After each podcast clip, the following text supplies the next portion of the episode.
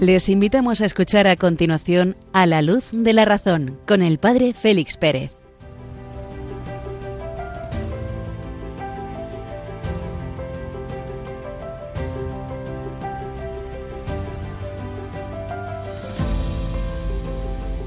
Muy buenas noches, queridos amigos de Radio María.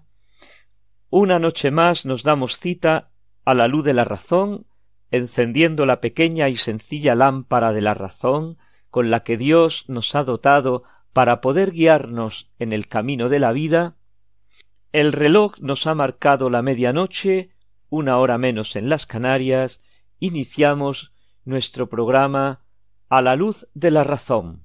Les saluda cordialmente desde Béjar en Salamanca el padre Félix Pérez una noche más a lo largo del programa desarrollaremos esta noche algunos interesantes contenidos, por ejemplo, comentando el número veintidós de la encíclica del Papa San Juan Pablo II, Fides et Ratio, nos adentramos en el misterio del pecado original que obnubila la capacidad natural que el hombre tiene de conocer la verdad. Como consecuencia del pecado original, y de los pecados personales la capacidad de discernir la verdad se ve afectada, se ve disminuida, se emborrona la mirada.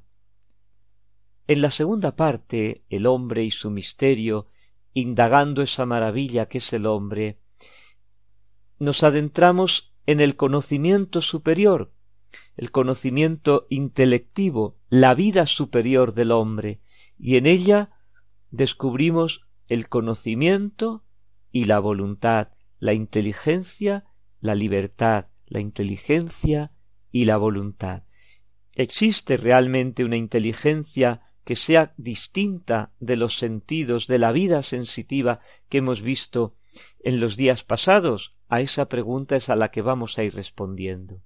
Y para concluir en la tercera parte, el autor y su obra nos vamos a detener esta noche en un personaje que ya presentamos hace tiempo, Santo Tomás de Aquino, pero que con San Agustín son como las dos columnas, los dos fustes, las dos jambas sobre las que se edifica la urdimbre de la enseñanza, la urdimbre de la doctrina cristiana, la urdimbre intelectual, la urdimbre racional, de la doctrina cristiana y es interesante prestarle especial atención a estos dos gigantes. Vamos a adentrarnos en algunos rasgos biográficos de Santo Tomás de Aquino que nos ayuden a comprender mejor su obra y sus enseñanzas, sus escritos. Un momento musical y abordamos la primera parte del programa.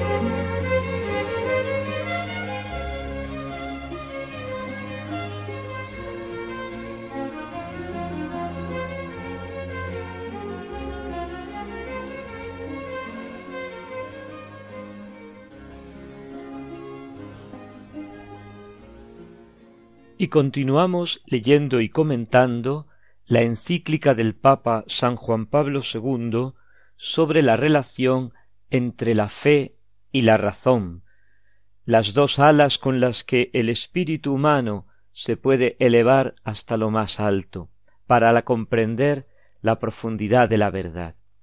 Estábamos en el número veintitrés, vamos a continuar y terminar este número veintitrés. Hacía referencia el Papa al mensaje del apóstol San Pablo en la carta a los romanos, cuando nos habla de que son inexcusables los hombres porque tienen delante de ellos el universo, tienen delante de ellos la belleza del mundo, la majestad, la inmensidad del mundo creado, y no son capaces de acceder hasta el Creador. ¿Por qué no son capaces los hombres, contemplando la grandeza de lo creado, de acceder al Creador? Volvemos al libro del Génesis para indagar, para escrutar, para buscar una respuesta a esta dificultad. El libro del Génesis describe de modo plástico la condición del hombre.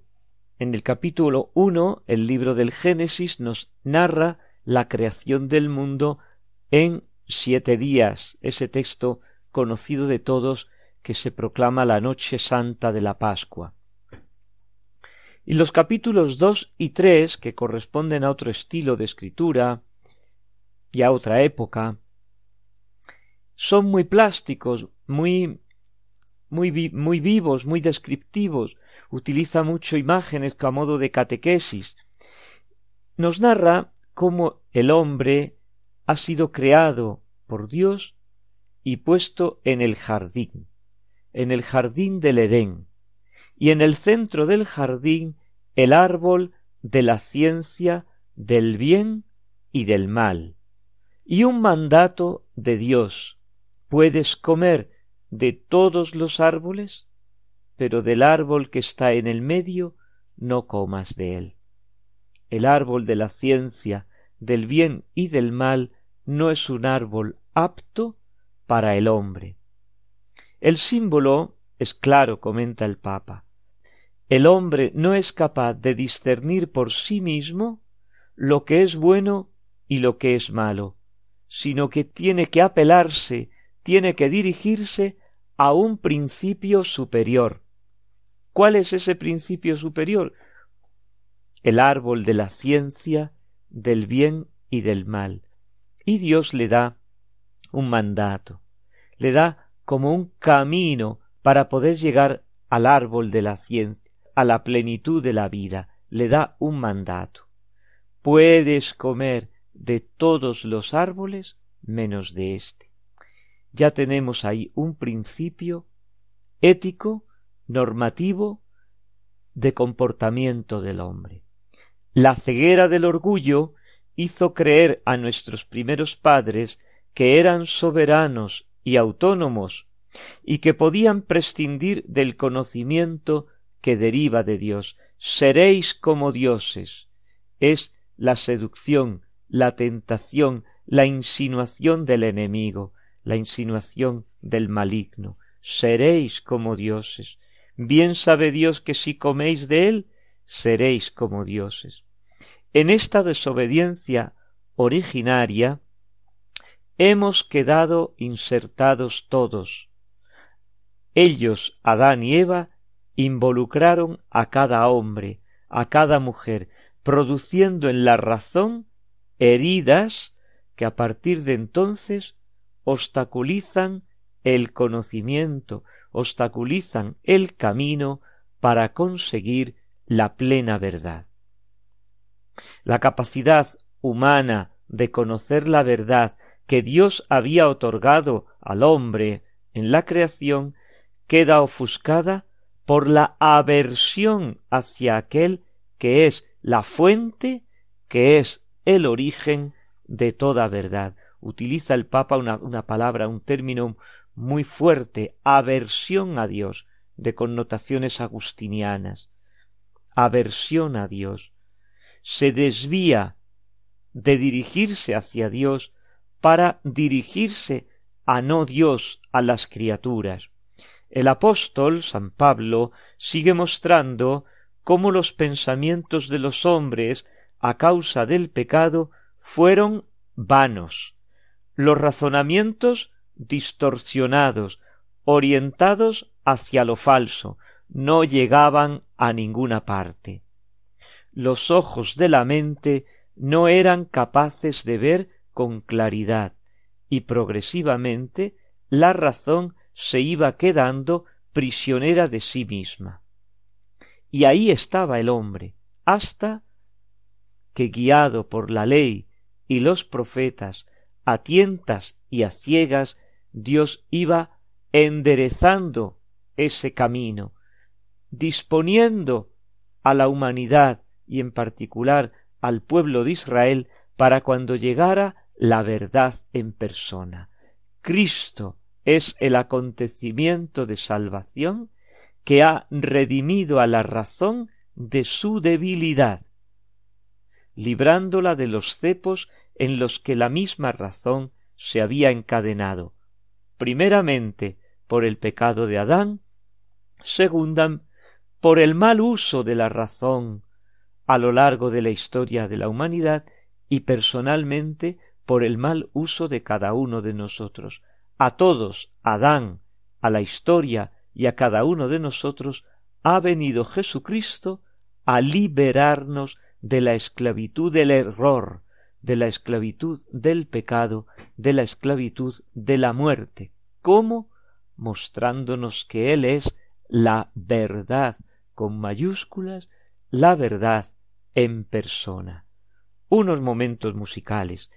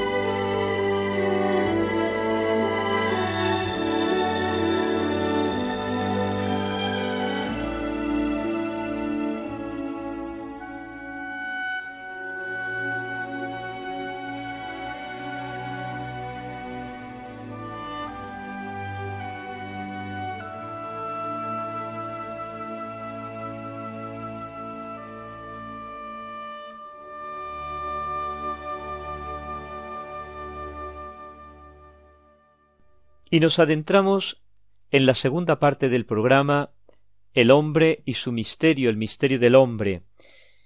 En los pasados días hemos visto el conocimiento sensitivo, aquello que comunicamos, aquello que tenemos en común con el mundo animal.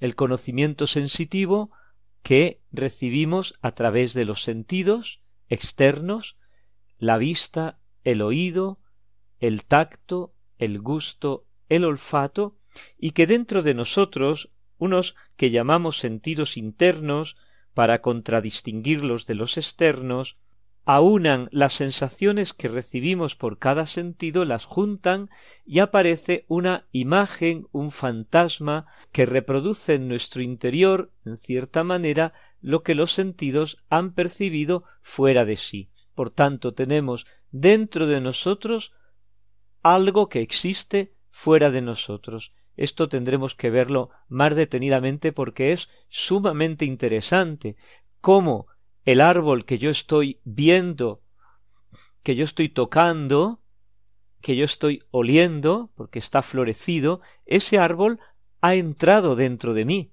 Si no, a ver cómo yo puedo hablar de ese árbol. Bueno, pues este conocimiento sensitivo no se detiene ahí, sino que avanza. En el hombre avanza. Y tenemos un conocimiento nuevo que llamamos intelectivo, para diferenciarlo de este sensitivo. Y gracias a esta forma de conocimiento podemos distinguirnos, podemos diferenciarnos de los animales. Los animales se detienen aquí, en el conocimiento sensitivo. Los animales conocen esta oveja, conocen este ratón, conocen esta planta, y con esta planta ellos, a través de su experiencia, a través de su instinto, saben que si la ingieren se pueden curar, pueden sanearse interiormente. Bueno, pues ahora tenemos otro conocimiento distinto. Distinto quiere decir que tiene que haber una facultad distinta de los sentidos externos, una naturaleza distinta, porque si no sería pues como una perfección pero dentro de la misma naturaleza de los sentidos externos, de la vida sensitiva. La estructura del conocimiento humano posee, pues, esta dimensión intelectual. El hombre es animal racional. Así lo definía Aristóteles, animal racional. Ya tenemos una primera palabra que nos indica qué tipo de conocimiento hay después del sensitivo. Razón, racional, a la luz de la razón, la razón y la fe. Vemos que esta palabra, razón racional, aparece continuamente, por tanto tendremos que detenernos para saber exactamente qué significa, para ver qué importancia tiene en nuestra vida intelectiva. El hombre con esta razón que acabamos de apuntar está dotado de un conocimiento que ya no tiene por objeto lo particular, este árbol concreto, esta hierba que decíamos antes, lo material, lo sensible, lo concreto, sino lo universal y lo abstracto. ¿Qué es universal? ¿Qué es abstracto? Pues no es este árbol, sino el árbol, no es esta piedra, sino la piedra, no es esta nube, esta que tengo encima, sino la nube, la piedra, el árbol, la nube en general. Pues esto que acabamos de decir, piedra, nube, árbol, esas tres palabras, esas tres, esos tres vocablos, apuntan hacia un concepto. Y esto es lo primero que aparece en este conocimiento intelectivo que comenzamos a abordar concepto. Después del concepto viene el juicio. ¿Y qué es el juicio? ¿El juicio es lo de los jueces, de, de los tribunales? No.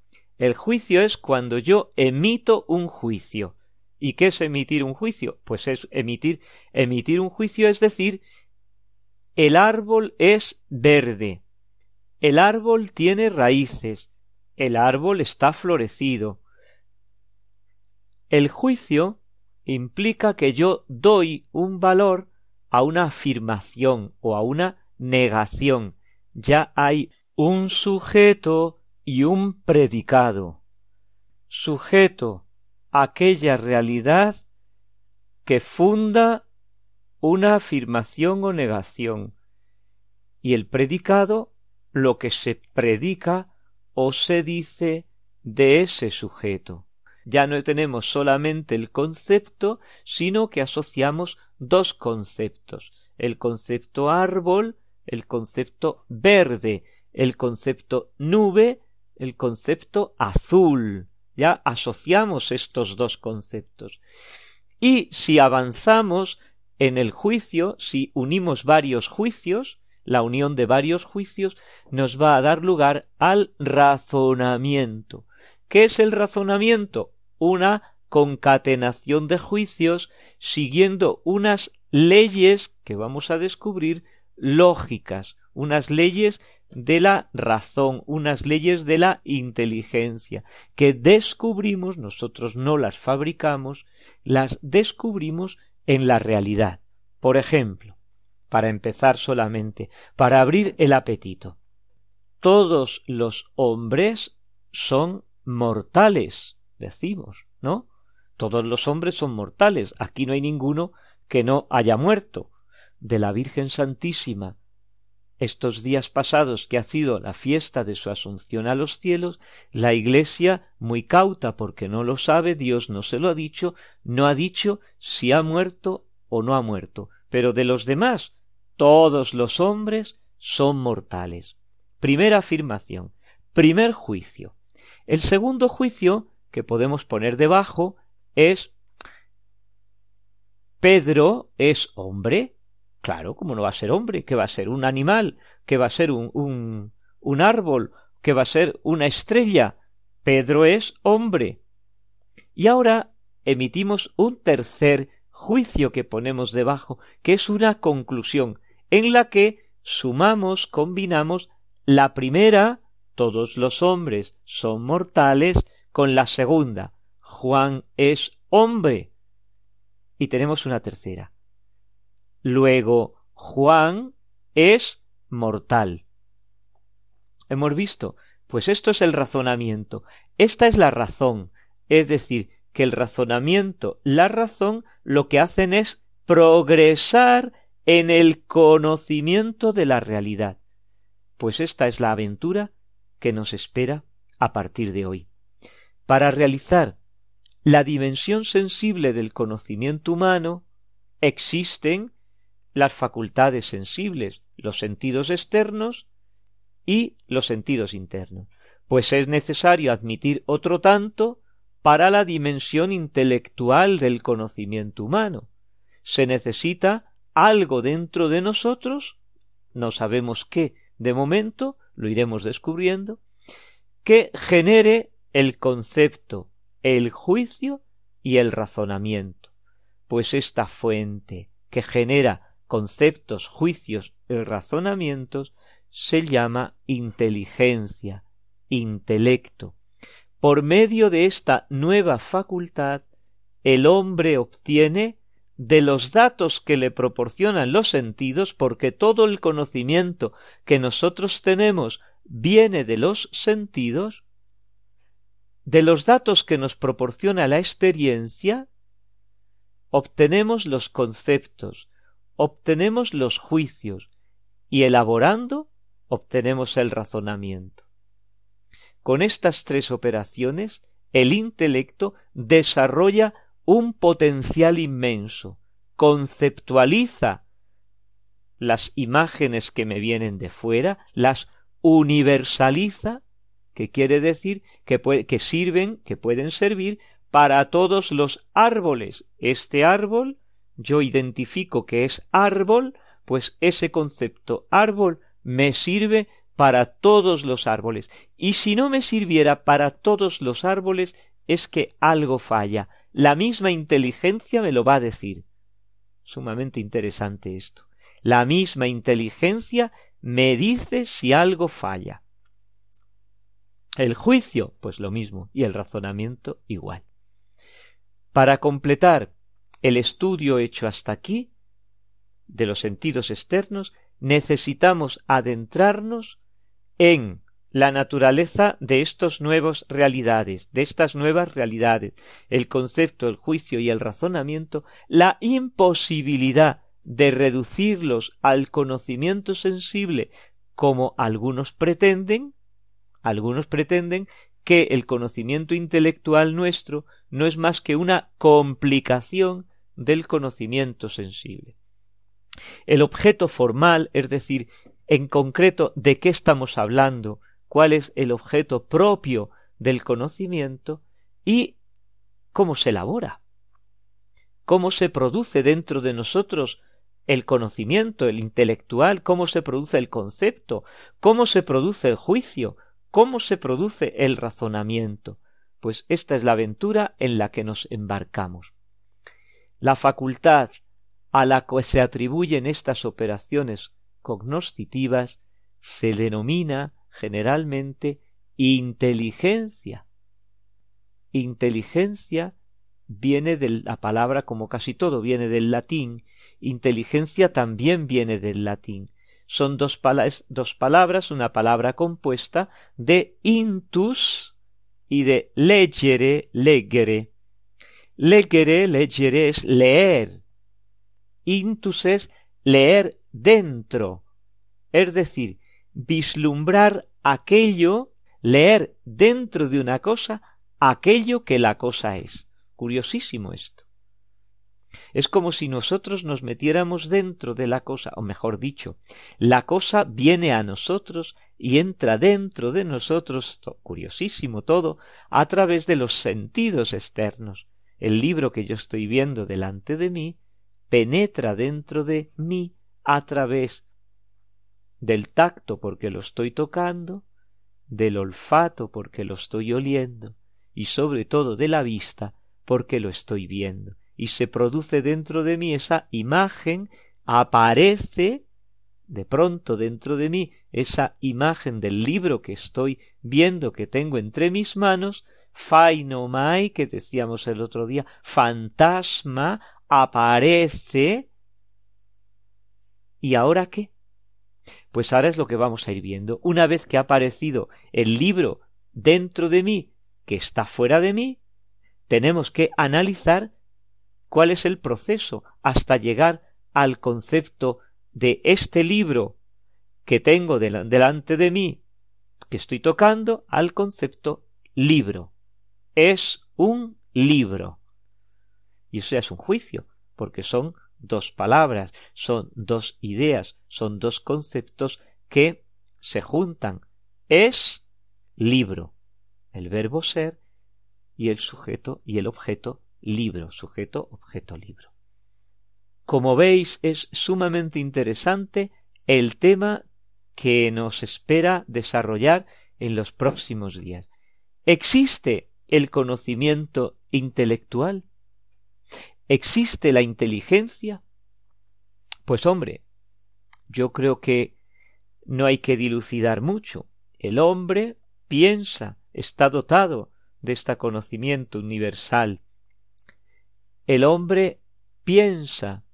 El pensar comporta un triple acto, como acabamos de decir, el concepto, el juicio y el razonamiento. Por medio de los sentidos externos, captamos las cosas. Los conocimientos sensibles estudiados anteriormente nos, nos, ofrecen objetos concretos y materiales que pueden impresionar precisamente por ser concretos y materiales nuestros órganos sensibles. El hombre, sin embargo, no conoce sólo este o aquel árbol, sino el árbol, el libro, en cuanto tal. Y luego conocemos el azul, el verde, el amarillo, el árbol verde. Tenemos el concepto de árbol, tenemos el concepto de verde. Todo ello ¿por qué? Concepto de árbol, concepto de verde, que son universales, que se aplican a una totalidad de elementos. ¿Y todo ello por qué? porque conozco las cosas, porque conozco la naturaleza de las cosas. Ya Descartes, en los principios de filosofía, ese librito suyo, decía Nuestros sentidos no nos enseñan la naturaleza de las cosas, sino sólo aquello en lo cual nos son útiles o nocivas. El sentido se detiene en la estimativa cogitativa, que es a lo más a lo que puede llegar el sentido, pero ahí se detiene. Luego ya entra un proceso nuevo, en el que vemos que una totalidad de seres, los árboles, todos, los gatos, todos, unos tienen raíces, los otros tienen cola. Y todos estos conceptos universales, abstractos, generales, no residen en un sujeto determinado, no están localizados ni en el tiempo ni en el espacio, sino que trascienden, van a todos los elementos, a todas las cosas que podemos denominar nube, que podemos denominar árbol, que podemos denominar gato. Hay una universalidad. Segundo, el conocimiento intelectual, además, es confirmado por la capacidad de emitir un juicio y por la capacidad de razonar. Decíamos antes que el juicio se forma por la combinación de dos conceptos. Concepto árbol, concepto verde, me dan que el árbol es verde. ¿Qué árbol? todos, porque las hojas de los árboles generalmente son verdes, algunos la tienen de otro color, por algún tema, por alguna cuestión particular. Pero todos los árboles tienen raíces. El hombre formula juicios, afirmaciones universales, leyes generales, como por ejemplo, los cuerpos caen. Poniendo diversos juicios juntos, hacemos un razonamiento, el que hemos dicho anteriormente de los hombres mortales. Juan es hombre, Pedro es hombre, luego Pedro es mortal. El hombre razona, llega a ciertas ideas reflexionando sobre otras, a la existencia de ciertas cosas por medio de la existencia de otras. Esto es curiosísimo. Este proceso mental es propio del hombre, el animal no es capaz de llegar a él. El animal de hecho capta las sensaciones porque está dotado de sentidos y se detiene en la estimativa, en aquello esto me conviene en este momento, esto no me conviene en este momento. Y ahí se detiene. Y sin embargo en el hombre vemos que el proceso continúa hasta dónde? Hasta el infinito no nos atrevemos a decir, pero de una capacidad de comprensión de la realidad tremenda. Nos detenemos aquí. Proseguiremos el próximo día. Un momento musical y avanzamos hacia la última parte del programa.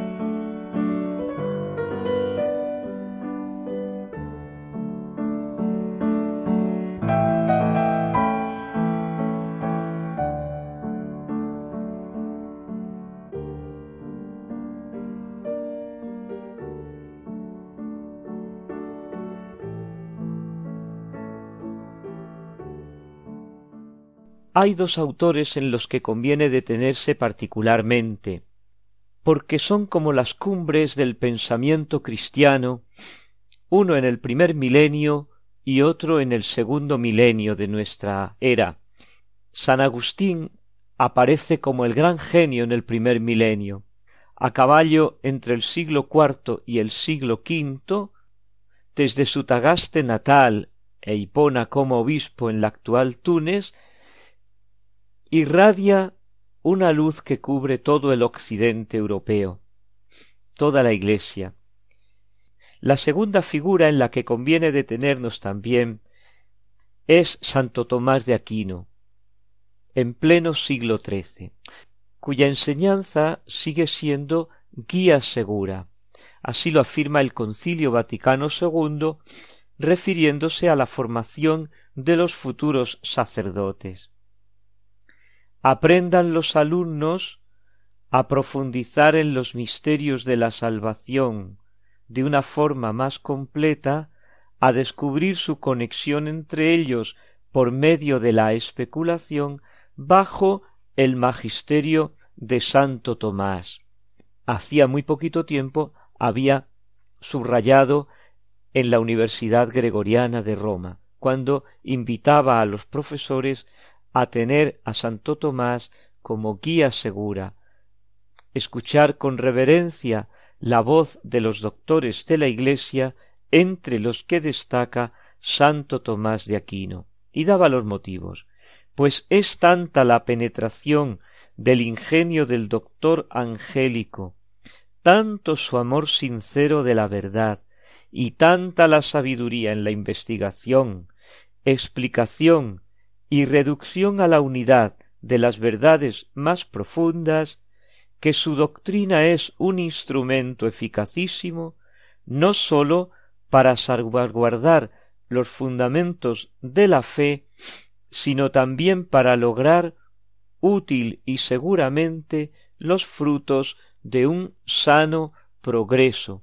Por tanto, puestos bajo el magisterio de Santo Tomás de Aquino, avanzaremos seguros en la comprensión de la verdad con el instrumento de la razón. Vamos a dedicar algún programa de vez en cuando a la vida y a la obra de Santo Tomás de Aquino, aunque ya le hayamos dedicado un programa anterior en correspondencia con los demás autores, con los demás filósofos. Vamos a profundizar un poco en esta figura inabarcable. ¿Por qué los últimos papas nos piden volver la mirada a Santo Tomás de Aquino? El lector moderno, bajo el influjo de las aspiraciones del historicismo, de la historiografía, sabe que tanto las ideas como las grandes personalidades de la historia sólo pueden ser comprendidas dentro del contexto total de los tiempos en los cuales se desarrollaron y ahí aparece precisamente su grandeza. No es excepción Santo Tomás de Aquino. Es interesante ver la vida y la obra en esta perspectiva histórica y especulativa.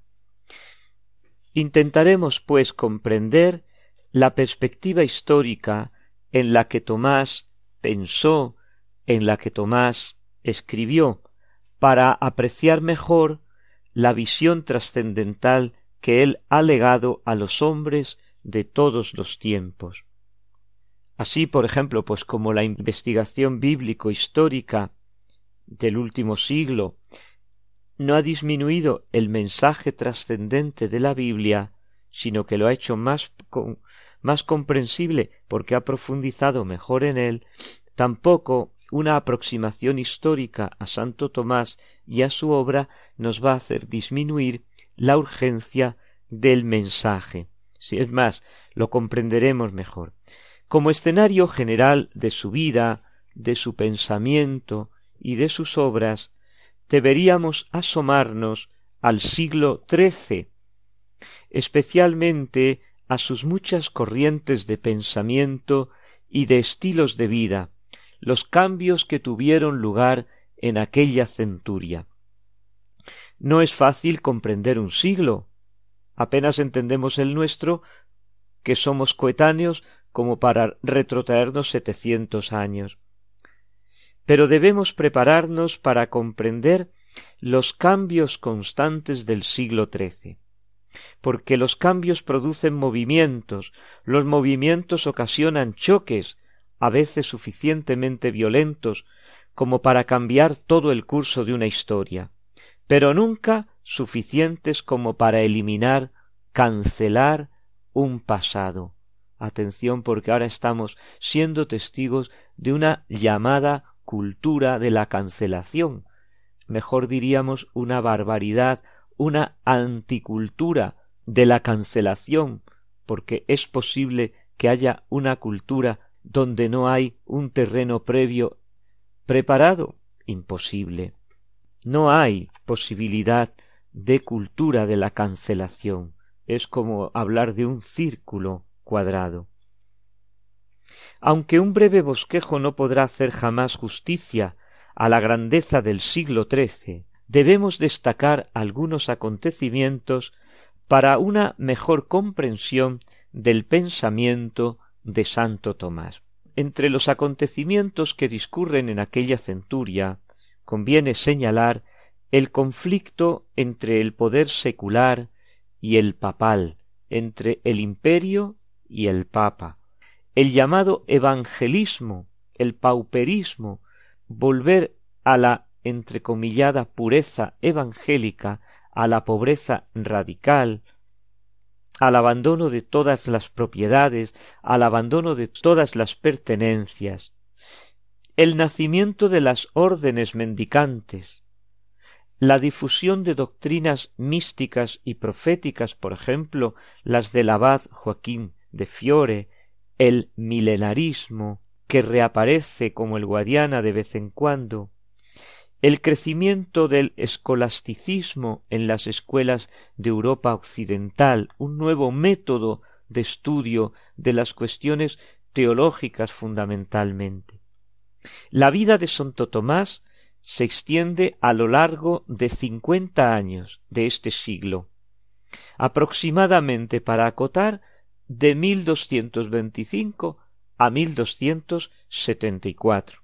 Luego precisaremos un poco más. Él vivió y respiró el aire de aquellos cambios. Él mismo también cambió, él mismo promovió nuevas corrientes de pensamiento, destinadas unas a ser condenadas, otras a ser aplaudidas. Los cambios que él efectuó resultan ininteligibles si no se entiende lo que ocurrió antes, Tampoco tiene sentido estudiar hechos concretos de su existencia, separados del escenario de su vida, de su pensamiento, de su obra. Tomás de Aquino no fue solamente un genio, sino que apareció en el momento preciso, propicio, en el que florecía la escolástica medieval. Nació justo cuando los influyentes comentarios de Averroes penetraban en la universidad occidental, contemporáneo de grandes pensadores, su confraterno dominicano San Alberto Magno, San Buenaventura franciscano. Entró en la orden de Santo Domingo en el amanecer de la orden, cuando los frailes estaban llenos del celo y del amor por el ideal apenas propuesto por Santo Domingo. A primera vista, los trabajos de Santo Tomás parecen estar desligados de los acontecimientos contemporáneos. Es una impresión superficial. ¿Dónde nació? ¿Cuándo nació Santo Tomás? No lo sabemos. No existe ningún testimonio escrito sobre el día, el año de su nacimiento y el lugar. Los cronistas, los testigos, se contradicen unos y otros. Sabemos con certeza que murió en la mañana del 7 de marzo de 1274. La fuente de este conocimiento es el testimonio de su biógrafo oficial. Él murió en el año de 1274, en el cuarto año del pontificado del Papa Gregorio X, en el año cuarenta y nueve de su vida, durante la segunda interdicción imperial, el siete de marzo por la mañana. Tomado literalmente quiere decir que Tomás ya había cumplido los cuarenta y ocho años y estaba en su cuarenta y nueve, por tanto habría nacido en mil doscientos veintiséis. Más o menos coinciden meses arriba, meses abajo, los historiadores. Varios lugares se disputan el nacimiento de Santo Tomás. Algunos señalaban Belcastro, en los Abruzos, otros en la ciudad de Aquino, otros los más en el castillo de Rocaseca. Hoy se admite sin vacilar que Santo Tomás nació en el castillo de Rocaseca, en la fortaleza de sus padres. El castillo se levanta en la terra di lavoro, así llamada a causa de la fertilidad de su suelo, siempre dispuesta a ser cultivada a mitad de camino aproximadamente de Roma en dirección a Nápoles, en la provincia de Caserta, en la campaña romana. En el siglo XIII, este distrito constituía una zona fronteriza del reino de Sicilia, del reino de Nápoles. Y entonces, ¿por qué le llamamos Tomás de Aquino cuando tenemos prácticamente certeza de que nació en Roca Seca? ¿Qué significa este de Aquino? Pues curiosamente no indica el lugar de su nacimiento, sino el nombre genérico de la familia. Tomás, dice Guillermo de Tocco, nació de la noble casa de los condes de Aquino en el reino de Sicilia. Hemos de precisar que sus padres no eran condes de Aquino, sino señores de Rocaseca, eran hidalgos, personas de buen gusto y de fina educación. Su madre, doña Teodora, era una familia noble de Nápoles. Su padre, Landulfo, parece ser estuvo casado dos veces, falleció su primera esposa, de la que tuvo tres hijos, y de la segunda, Teodora, tuvo cuatro chicos y cinco chicas. Los niños se llaman Aimón, Reinaldo, Landulfo y Tomás, el último. Las niñas Marota, María, Teodora, otra cuyo nombre desconocemos, vinculada a Tomás. Veremos por qué, y posiblemente Adelasia. Estos son los orígenes hidalgos nobles de Tomás de Aquino. Unos momentos musicales y despedimos el programa por esta noche. thank you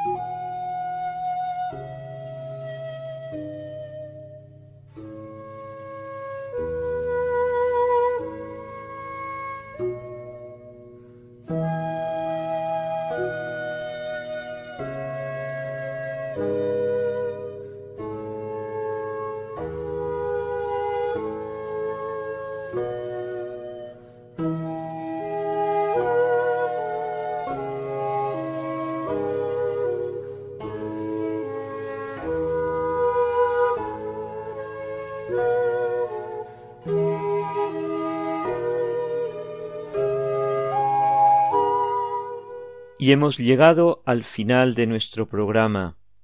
Las señales horarias mandan. Está a punto de señalarse la medianoche en las Islas Canarias, Península, Baleares, Ceuta y Melilla una hora más. Nos adentramos en la noche, continuamos con la programación de Radio María. podemos dejar nuestros comunicados, sugerencias, comentarios, preguntas en el correo electrónico del programa a la luz de la razón arroba Radio María ES. Allí estamos encantados de escuchar, de comentar, de proseguir en los contenidos del programa. Muy buenas noches, que Dios les bendiga.